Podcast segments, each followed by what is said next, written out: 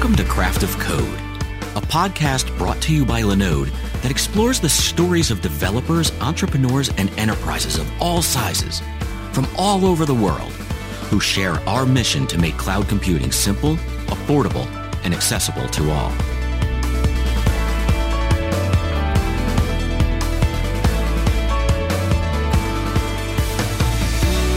Since his early days as a hobbyist programmer, Rock de Vocht asked himself the same question How can I communicate with a computer using human language? Along with his friend and business partner, Sean Wilson, Rock set out to create a search engine powered by meaning and natural language. This effort eventually developed into a powerful language understanding system and the formation of the company Rock and Sean call SimSage. Thanks for joining us on the Craft of Code podcast, Rock. Thank you, Mike. Nice to be here. If you wouldn't mind, please tell our listeners a little bit about what SimSage does. At the highest level, SimSage connects people with information in the workplace. And how do you do that?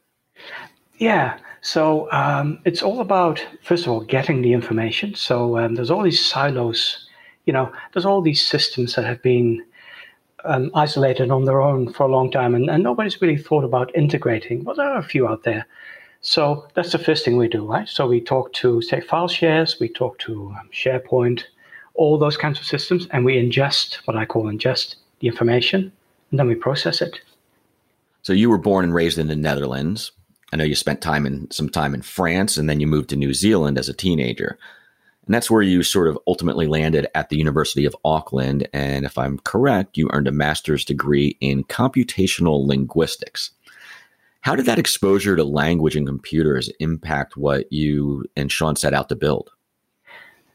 Yeah, good, good question. So, um, I was exposed to quite a few languages growing up in the Netherlands. You know, it's one of those tiny little nations where their own language, you know, is only spoken by like 16 million people. Yeah, and the world is much, much bigger than that. So we naturally learned languages. So when I got to study at the University uh, Computer Science, um, I naturally gravitated towards trying to understand all those different languages with all my knowledge. And so that's where SimSage was sort of born from just for our listeners, what languages do you speak? Because I would imagine it is a multitude of languages. Oh yeah, but uh, okay. so uh, I grew up with Dutch, and um, German is uh, Dutch is sort of a dialect of um, German, but uh, a lot of Dutch people disagree with me. then, um, having lived in France, I learned French. Uh, you know, deep immersion that that, and then we moved to New Zealand. So English sort of came uh, last uh, but yeah, uh, he, and um, as a hobby, I'm, I'm, I'm learning a little bit of Italian and Russian at the moment. My daughter is a um, is a vocal performance major in college, and she has to take four. I think it's four languages uh, to be able to understand them for opera. So this is this is actually really interesting to me uh, with with language. You know, so you're, you're so you're attacking the challenge of language in search, um, in finding information and, unco- and surfacing information.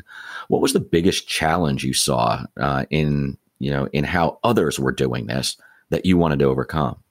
Yeah, or do question. differently. Mm. So we started with the um, the standard sort of inverted indexes, which is basically you know you find all the words in a document and rather than saying this document contains these words, you can say these words contain these documents, right? That's called an inverted index. And that's the really primitive stuff. So the first extension we made to that is using the relationships of language. And I find this fascinating about languages. Languages are all, human languages are all about relationships. Because if you pick up a lexicon, a, a dictionary, right, and you look at any word of, say, the English language, it's defined in terms of other words of the English language. It's completely circular.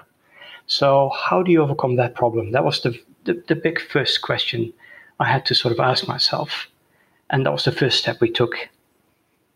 So, what came first, uh, sort of the chicken or the egg? Was it your interest in language or the ability for computers to and computing to make sense of that and to make it more powerful? Yeah, good question. So, as, as a hobbyist programmer, um, I seem to be uh, a natural for whatever reason at an early age. So uh, naturally, I arrived at a stage, I think, where I thought, oh, might as well teach the computer some more English, you know, to make it a bit more, bit more friendly to, to, to work with. And of course, I got stuck as a 16 year old immediately, and I had no idea what to do. It seemed like a really daunting problem. So, you know, all my years of study, I sort of pursued that. And so, you know, you, you arrive at several um, points. So when I finished studying, it was still quite primitive. You know, we didn't have the breakthroughs of of Google and uh, uh, Geoffrey Hinton back then. So initially, we just focused on you know keywords and stuff like that, and and that's where my early work of relationships came about. And then later on, of course, with uh, Geoffrey Hinton's work and and uh, Word2Vec and stuff like that, we we actually could express meaning in terms of numbers, which is really interesting. So combining sort of nouns and verbs with math, or putting math to nouns and verbs. Yeah, that's one way of thinking of it. I like to think of it as if so. English is what's called an SVO, subject, verb, object language, right? So typical, you know, um, Mike went to the store, right? So went is sort of like the verb to go, and mm-hmm. I think of that as a function in computers. So the function would be to go somewhere, and the parameters of that function are Mike, and you know the where you're going is the store. So that's one way of looking at language. But with this numerization stuff, with making it into numbers, you can actually represent those meanings, Mike went to the store, as, as a vector. And then you can compare it to other ones. So you can say, you know, John went to the store is 80% similar to Mike went to the store and make decisions based on that. When I was in eighth grade in uh, grammar school, Mrs. Doogie taught uh, my our English teacher taught us about sentence diagramming, and it sounded like the first part of that was very much sentence diagramming. I hope she's listening. she's... I, I hope so too, because that actually she she she's the re, she's the reason I I think I went down the road towards nouns and verbs and uh, and writing. How you know what was the approach right that SimSage uh, took to solving this problem? Was it something was there was there a, a something um, a light switch that went off for you and Sean that said, "Oh, this is how we need to do this"? Yeah, so Sean, is the business guy, and Sean does a tremendous job. Uh, he's he's got a really wide background in contract negotiations and you know legal and um, running businesses. So Sean and I had worked before uh, together and really successfully, and so I'm the tech guy. So Sean doesn't. I mean, no disrespect to Sean, he's got his strengths, but when it comes to the tech, mm-hmm. it's, it's just me at the moment. And the light bulb moment, I think, was um, a lot of um, people at the time when we started were trying to use neural networks, which which we use as well, by the by, but they were trying to use neural networks, in my opinion, the wrong way. In that um, there's a lot of stuff where you teach a neural ne- network a whole bunch of sentences and then you have a whole bunch of outputs, like what they call intents, like, you know, switch on the light, switch off the light, and those sort of map to on and off switches on, on one side of the neural network to the other side.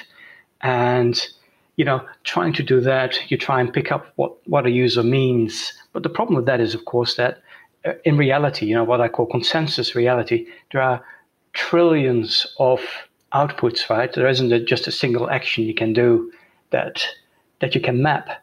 So I think that's where a lot of them went wrong initially. And we just changed that. You know, I, I thought, well, rather than writing a single neural network to do that, um, why don't we use meaning and compare meaning with meaning? And that is whatever it means. Seems like a very difficult problem to solve. Yeah, it, uh, it certainly took me a while. How did the cloud fit into your early days when you were starting up the company and starting to tackle this problem? So, in a previous um, company, which sort of started in 2008 and sort of finished in 2000, well, they're still going, but you know, uh, Sean and I exited in 2014. Um, cloud was very, very new, right? And when I first, you know, so, so those implementations were all written for really big servers with lots of RAM and lots of disk. And, you know, that's, that's all very cool if, if, if you have it. But the cloud is, of course, much, much easier, right? You can just rent whatever you need and use it whenever you need it and you know switch it off if you don't need it and you can scale which you can't really do with your own kit right you have to either buy it all up front Uh, um, as your listeners probably well know. So the cloud was a much more natural fit to us. And of course, I had to change. Uh, I mean, I, I, rewrote the system, uh, rewrote this thing completely from scratch, even in a, in a different computer language, because you know technology moves on quite fast. I, in my opinion, every five six years, the whole all these stacks change, and you have to keep keep up to date with that. Talk to me a little bit, if you will, about some of the technology that powers SimSage. What are some of the what are some of the things that make it work? Yeah, I, want, I wanted it to be enterprise strength, and with my uh, previous experiences, and you know, having done this for a very long time, I quite like uh, Kotlin, so K O T L I N. It's quite a modern language based on Java, and, uh, and it, it, can interact with Java the way we use it and it's enterprise strength. That's really important to me, right? So it's it's it's a proper language. It's enterprise strength, and um, it's got access to all the Java libraries, which is you know millions of. Um, so that's that's part of the stack, and of course, um, having done big data before, we, we quite like Apache Cassandra, which is uh, you know one of the Apache projects for scalable big big data. You know, just add more machines to your database and you have more storage and more capacity. So that's that's the main stack, and of course JavaScript at the front. Uh, yeah. And what about on the what about on the infrastructure side? I would imagine that I would imagine this is not something that you're going to do on low scale computing. well, we, we try to keep it as low scale as possible, of course, to keep it affordable, right?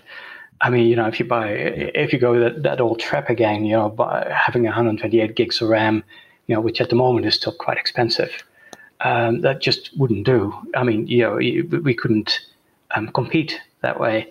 So, um, how we run it in the cloud, uh, to, to me, seems quite natural as Kubernetes because we, I've designed it all to be microservices. You know, so it can be split into these, you know, 14, 15, whatever it is at the moment, little um, mm. subcomponents.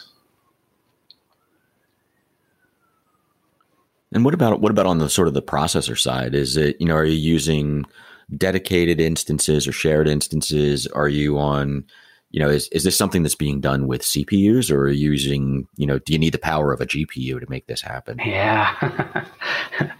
um, I was going to going down a path. Uh, GPUs. I mean, the more computing power, the, the, the better always. I think, but you know, um, like like some of the amazing things that, that Google did really early on. They just thought big, right? They they didn't constrain their thinking by saying, "Oh, we only have these computers and only this." Know, what if kind of thinking. I, I really like that. So. Um, in, in our roadmap, we do have a lot of GPU usage in the future. Um, but we're just not at the right spot. I mean, we've got, got all the technology ready. It's more of a question of um, having more customers first. You know, we, we, we, build this properly rather than uh, racing ahead and, and you know maybe falling over really really hard. Um, yeah. So in terms of CPUs, sure. Um, usually um, a single instance which does about a million documents, um, about eight CPUs and maybe 24, 32 gigs of RAM. That sort of arena. I love I love what you're talking about around the you know the sort of the building it right first uh, and building it for scale first. It's something that we're seeing a lot more in the in the industry uh, and among conversations. Is it's a big debate on do you build for scale or do you build for speed first? Yeah, an MVP. Yeah, um, I, I, think you know um, the uh, fake it until you make it is is not really my philosophy. I mean, a, a bit Theranos, of course, but uh, no, we we.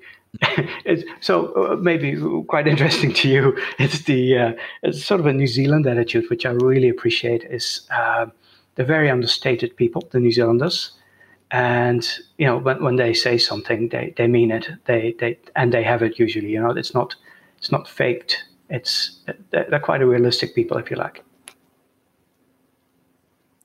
That is that is very true. Uh, a friend of mine is a an analyst and uh, ultra marathoner out of um, out of the Christchurch area, Ben Keeps, and uh, yeah, very very direct, which is awesome. Uh, love it. So you you know you talked a little bit about um, Kubernetes, and I'd love to get love to get some more thinking around that because that's you know that's sort of another one of the the hot areas that people in the industry tend to debate a lot about. Uh, whether it's too complicated or whether it's the you know the the ultimate thing to make things in containers work. What what sort of drew you to that?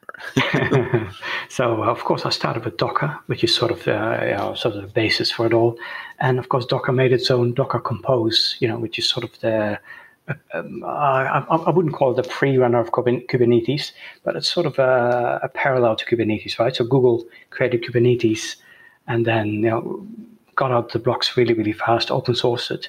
I, I think Kubernetes is tremendous. Uh, that's not to say that there might not be something better, you know, 10 years from now, but um, I love it. And you're right, it is complex. It took me a while to get my head around as well. But I think once you do, it's uh, not that complex. Plus, there's a lot of online materials uh, explaining it. And so, and I think the other part that that would probably be interesting for some folks to hear is there's probably a slight difference, at least on the consumption side between and the building side, between Kubernetes and manage Kubernetes. Does the, does sort of the managed part of that, like Linode would do with like with LKE, uh, take some of that complexity out? Absolutely. So um, we, we, do both because um, we have a, a, few customers asking us for on-premise um, solutions.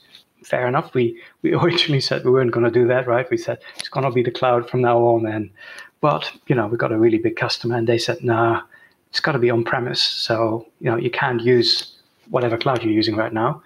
And so I um, I deepened myself into micro Kubernetes, uh, sorry, micro K8s, which is the uh, canonical Ubuntu, because uh, all our stuff runs on Ubuntu server anyway.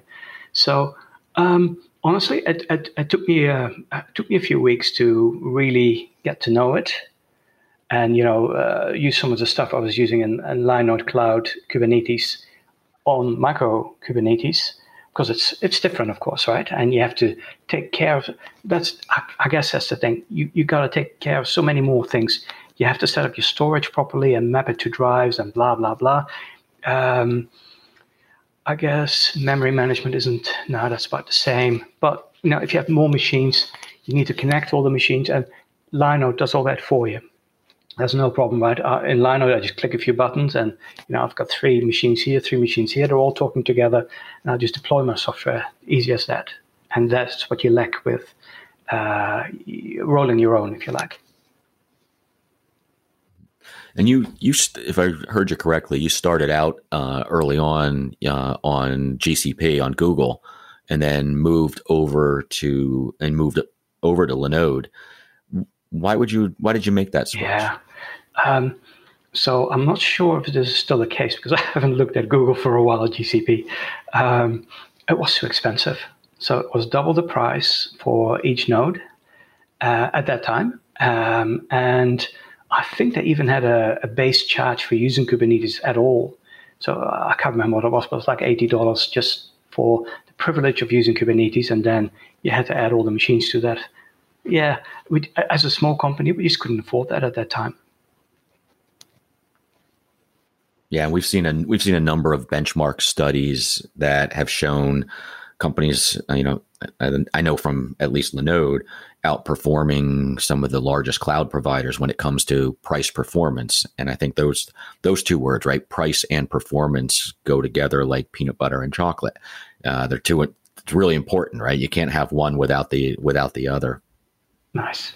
Yeah, I think you're right. And I would imagine that played a pretty big role in helping you scale. Absolutely early on? Absolutely. Um, so a plus um, because uh, you know I, I, actually talked to my success manager at Linode and I said, you know, we are a startup. Um, is there any help you can give us? And yeah, just like that. I mean, just like that. Of course, they interviewed us and all that, but we were enrolled in their beta program, which was brilliant. We're still in it at the moment. Now it's a three-year program, and the first year we get quite a lot of resources for free just because we're a startup and you know we got a, an interesting project. Yeah, and the credits don't run out. it's you know you get surprised at the end, and I and you just hit on something right. It's like it's one of the things that we don't talk enough about in conversations when we when most of us talk about the cloud, right? We'll go down that we'll go down that deep technical avenue and uh, we and we forget about the you know the concepts of and the functions of support, right? And not just technical support, but business support too. And if I'm correct, you're part of Linode's business partner program. Absolutely. Correct. I think that that was the other thing, right? With with Google. I mean, they've got good documentation. Don't get me wrong. Um, and I think I never got stuck with Google technically, but to talk to a human being at Google, I, I think that's next to impossible. Um, whereas with Linode, as, as I said, I've got a, a personal success manager because we were using a, a lot of kit that they saw, you know, maybe we are, uh, could be a big player. So they got in contact with me, and yeah, here we are. Yeah, I mean, this that customer that customer support, it still boggles my mind when I hear that Linode does 24 by 7, 365 human support. You pick up the phone and call a human. At, whether it's cloud or technology or anything, that still seems seems different. in today's world. Yeah. I still can't believe it, the difference. It's day and night. So we've we hear a lot about the alternative cloud, which is something that 451 Research coined to reflect a new category of hyperscale providers, uh, sort of the Goldilocks, right? Not too not too big like Amazon, Google, or Azure, where you're where you're a you know you might not be big enough to get the support or the the attention that you that you need or some of the pricing that you need you know and not so small that you can't can't build for architect for scale like you did at the like you did at the start how important is something like that right finding a finding a provider that is you know sort of a natural fit for the kind of company you are or this or the size of company that that you are it's really important because we only just got our funding. Um, uh, we, we, we, we went through an, our first investment round. And of course, we're, being New Zealanders, we're being quite conservative. You know, we're, we're not taking that much money. But um, that, that, that is the whole point. Um, um, I could easily see this money being eaten up by a Google, you know, at double the price and no business partner programs um, because we're not the right size. Yeah. Mm-hmm. And what about something like tr- like the concept of trust? We've we've watched studies from um, ClearPath Strategies and others around you know around the idea of you know the question of cloud provider trust, where you know the, as I understood the findings, as a you know customers yeah, we trust we trust all of all of these hyperscale providers, whether they're the big three or the alternative uh, cloud category providers, to provide the technical aspects of what we need to keep things running, to make it to make it work.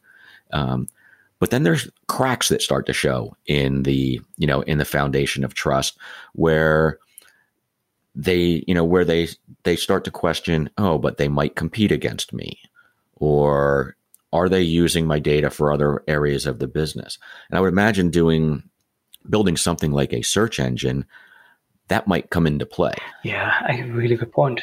I know it would for me. Yeah, I, I honestly, I, I, I wouldn't know, right? We, you know, the Russians say trust but verify.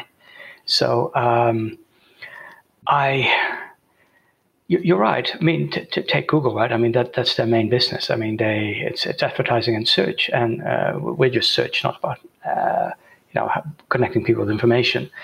Um, I have no idea what would happen to my data, and I guess there are no guarantees. Plus, I guess it's all managed by mostly AI over there, right? So you, you get these really, you know, a person who loves AI and knows a lot about AI you see it here as well in the UK at the moment. You had all these dumb decisions because you don't quite fit the statistics, or you know the decision by st- statistical pattern matching. It's yeah, you you really need a human being at the end. I mean, uh, uh, it's great that AIs help human beings, but putting them on the front line and and answering, yeah, it's not a good idea. What are you know to, to sort of wrap up? I mean, what are what are some things that you would advise other companies or other founders uh, and technologists as they were if they were in you know if, if as they're starting out their journey onto the cloud or building that they would need to know right what are some what are some things that some advice you would give to them so um, I'll show a few of my, my own biases of course but uh, so um, I was a Microsoft developer for a very long time, maybe 15 years, half half my career, and um, when I see people these days using the Microsoft stacks, uh, I, I, just cringe a little bit. Um, it's you know uh, Microsoft over the last 30 years has had a tendency to do a lot of marketing and then just drop products afterwards because you know they're no longer profitable or whatnot. So be careful what stack you buy into is one of my main advice there. You know, what, what if .NET um, Core disappeared two, three years from now? And, you know, Microsoft stopped caring. All those developers would be, you know, badly uh, hurt and bitten. Um, so choose wisely. Uh, what else, Mike? What? Uh, yeah, I mean, I think that I mean, I think, I think that's great. That's great advice because it is a you know it is a business partnership and a and a trust that you're putting that put that you're putting into into your provider. Uh, so I think that was that was perfect yeah, advice, I, and I appreciate I Google, that. Google's uh, done it a few times as well, where products disappear, but they tended not to be the developer. Oh no, that's not true. There's a few of those as well. Yeah, you, you just got to be careful, I guess we were not going to bring up Google Reader. Ouch. yeah, that isn't that that's that's always that's always the response to that one. Ouch. yeah. Uh, well, uh, you know, I want to be I want to be respectful of your time, and I want to thank you uh, for taking the time to to tell the to tell your story, Rock. Uh, it was uh, it was fascinating, and I thought very insightful, and hopefully our listeners uh, are able to take away and learn from it. Where can folks find you and SimSage online? Yeah, um, like every other company, we're working on our website. the website is SimSage, simsage.ai. that's us, and uh, hopefully we'll have it up to date soon. Uh, please feel free to. Uh, it's got our contact details on on there as well. Love to have a chat if you're available and you want to know something more. Thank you so much for having me, Mike. I really enjoyed it. Thanks a lot. Thanks a lot, Rock. Thanks for listening to Craft of Code. We hope you enjoyed the episode. If you did, please subscribe to make sure you're the first to hear when we release future episodes. And we'd love it if you left a review.